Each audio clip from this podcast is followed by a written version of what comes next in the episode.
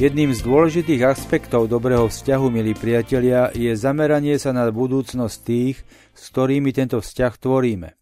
Ľudia, ktorí sú vo vzťahu, myslia spolu na budúcnosť, dúfajú v splnenie mnohých plánov v budúcnosti, modia sa za budúcnosť, snívajú o nej, tešia sa na ňu.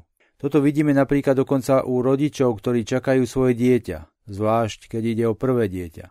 Ich hlavy môžu byť plné bicyklov, bábik, hokejok, hudobných nástrojov, vysokoškolských diplomov, významných kariér. Všetko toto samozrejme sa týka budúcnosti ich dieťaťa, ktorého narodenie práve očakávajú.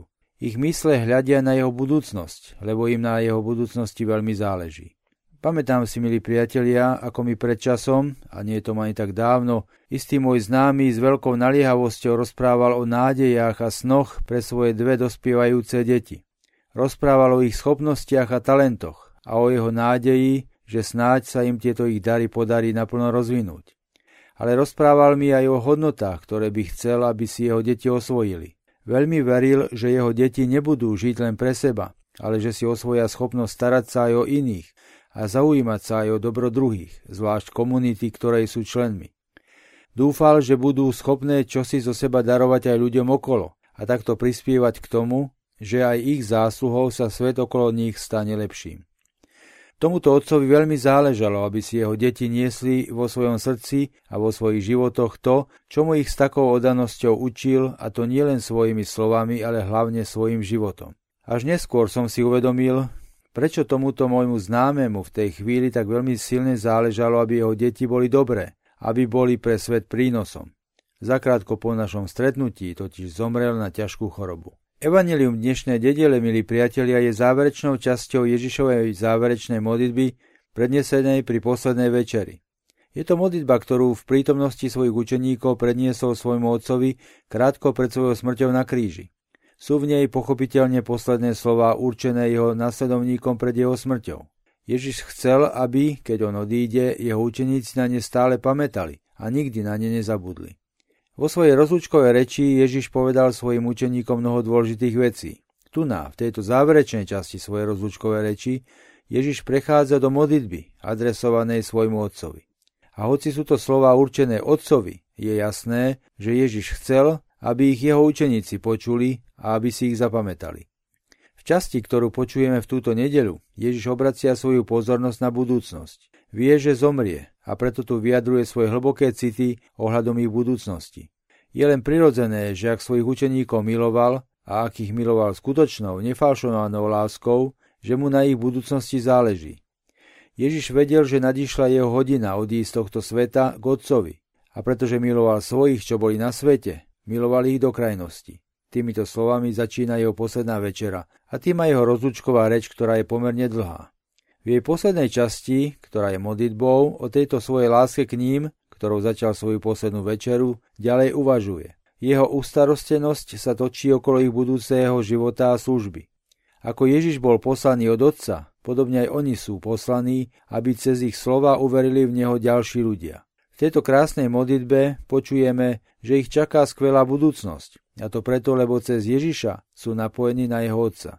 Jeho hlavnou túžbou je, aby tento vzťah v nich pokračoval.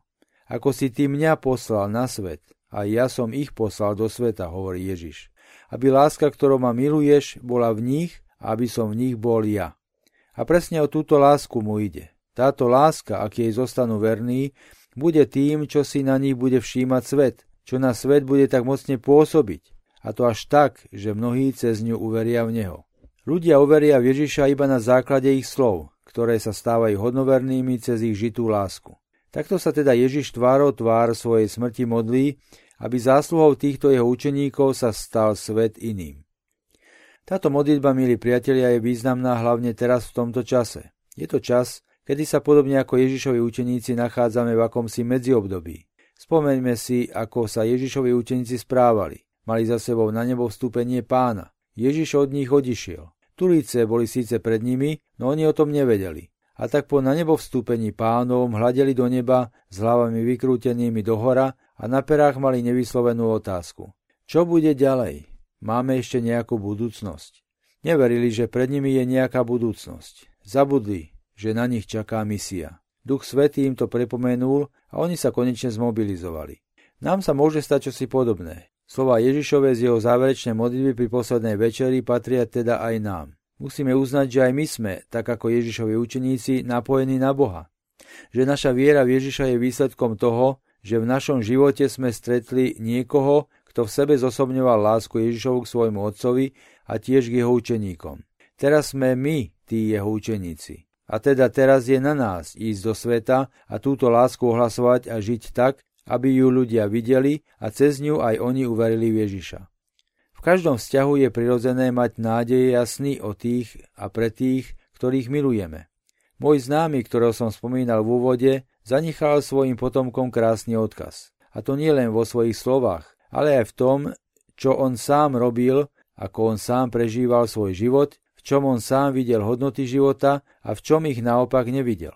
Jeho deti budú určite na tento jeho odkaz spomínať a budú si ho pamätať počas celého svojho života, dlho, dlho po jeho smrti. A tieto slová ich budú formovať. A to aj v prípade, že by sa od nich vzdialili. A to aj v prípade, že by sa od nich vzdialili. Budú im totiž vždy poukazovať na to, kam sa je možné znova vrátiť.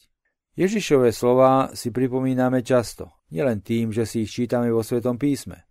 Pripomíname si ich hlavne pri každej Eucharistii. Veď čo iné je Eucharistia ako sprítomnené pripomínanie si Ježišovho posledného odkazu. Želám vám, milí priatelia, takéto plodné a oči otvárajúce prežitie Eucharistie aj v túto nedeľu.